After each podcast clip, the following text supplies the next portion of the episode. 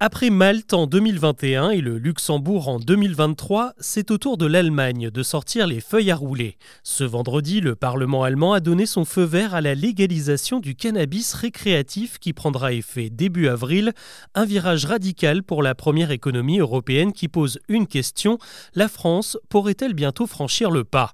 Avant d'aborder les autres infos du jour, c'est le sujet principal qu'on explore ensemble.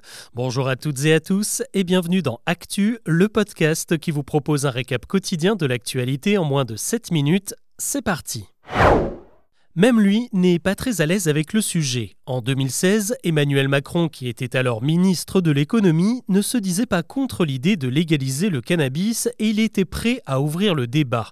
Huit ans plus tard, le fameux débat n'a jamais eu lieu et le Macron président est désormais ferme sur la question.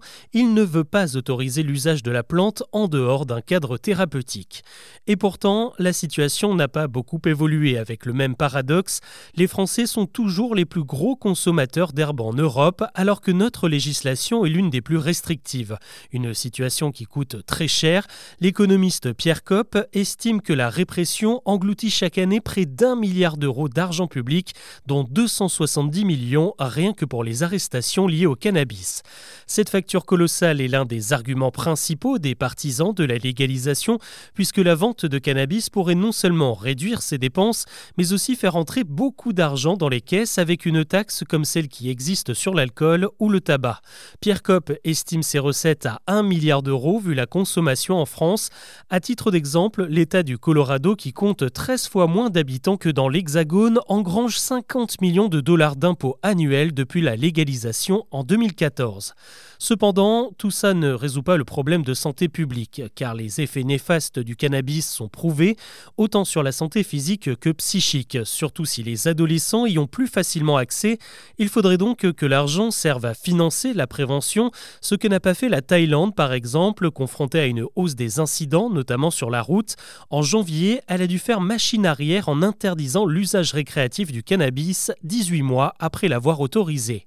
Reste aussi la question du modèle économique faut-il confier la production d'herbe à des associations de producteurs contrôlés ou tout libéraliser comme au Canada où certaines sociétés sont entrées en bourse? Le prix aussi a son importance car une taxation trop forte pourrait continuer de pousser les consommateurs vers le marché illégal.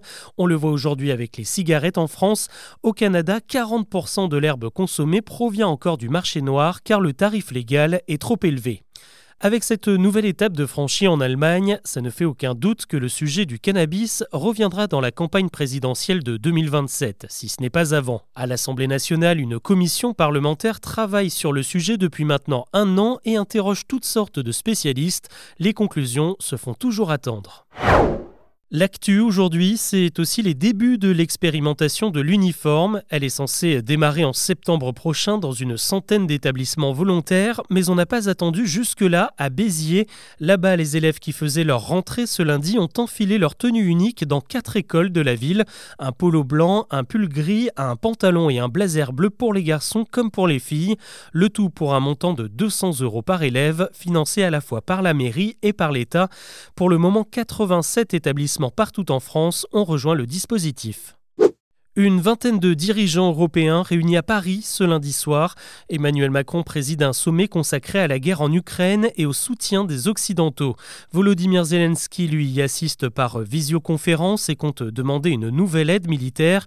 Je vous en parlais dans le dernier épisode. L'Ukraine est désormais confrontée à une guerre d'usure avec de grosses difficultés pour euh, renouveler ses effectifs déployés sur le front. Selon le président ukrainien, 31 000 de ses hommes sont tombés au combat depuis le début de l'invasion. Un chiffre qui tranche avec ceux avancés par la Russie qui, elle, revendique 383 000 soldats ukrainiens tués. C'est une tendance qui en dit long. Selon une étude de l'IFOP pour l'association Don Solidaire, aujourd'hui, un Français sur deux est obligé de réduire sa consommation de produits d'hygiène face à l'inflation. On économise le papier toilette, on fait durer les savons liquides en les coupant à l'eau. C'est ce qu'on appelle la précarité hygiénique et elle toucherait 16% de personnes de plus que l'an dernier. Pour faire des économies, on supprime aussi le superflu comme le maquillage, les colorants pour les cheveux et les soins hydratants. Ce sont les produits les plus sacrifiés ces derniers mois, 4 millions de femmes ont eu des difficultés pour se payer des protections périodiques. Pas de quoi rouler sur l'or, mais c'est toujours cette prix. Ce lundi, l'Union européenne a voté une mesure pour rendre les virements instantanés gratuits.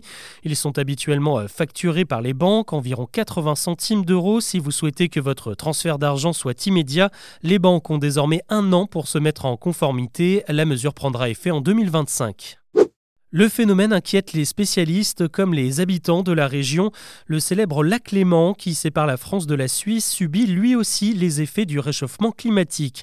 Dans un rapport, la commission de protection des eaux du Léman tire la sonnette d'alarme. Le lac se réchauffe 4 à 5 fois plus vite que les océans. Une bonne nouvelle peut-être pour les baigneurs, mais pas du tout pour l'écosystème, car avec une température de 13,6 degrés en moyenne, l'oxygène se raréfie, la nourriture des poissons diminue et donc la population de poissons aussi. La qualité de l'eau se détériore également avec la prolifération de bactéries alors que les eaux du lac sont la première réserve d'eau douce d'Europe. Et un bon signe face au réchauffement climatique peut-être. Pour la troisième année d'affilée, c'est un véhicule 100% électrique qui a remporté le prix de la voiture de l'année au Salon de Genève qui ouvre ce lundi.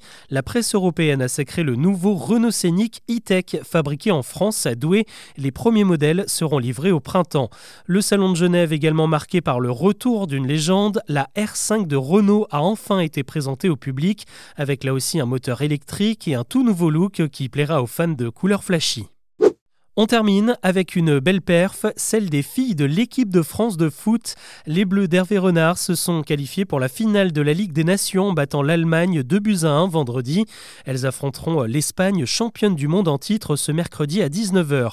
Les Espagnols auront l'avantage de jouer chez elles dans le stade de Séville, mais côté stat, la France est devant. Elle n'a jamais perdu un seul match contre l'Espagne en 13 confrontations. Voilà ce que je vous propose de retenir de l'actu aujourd'hui. On se retrouve demain pour un nouveau récap.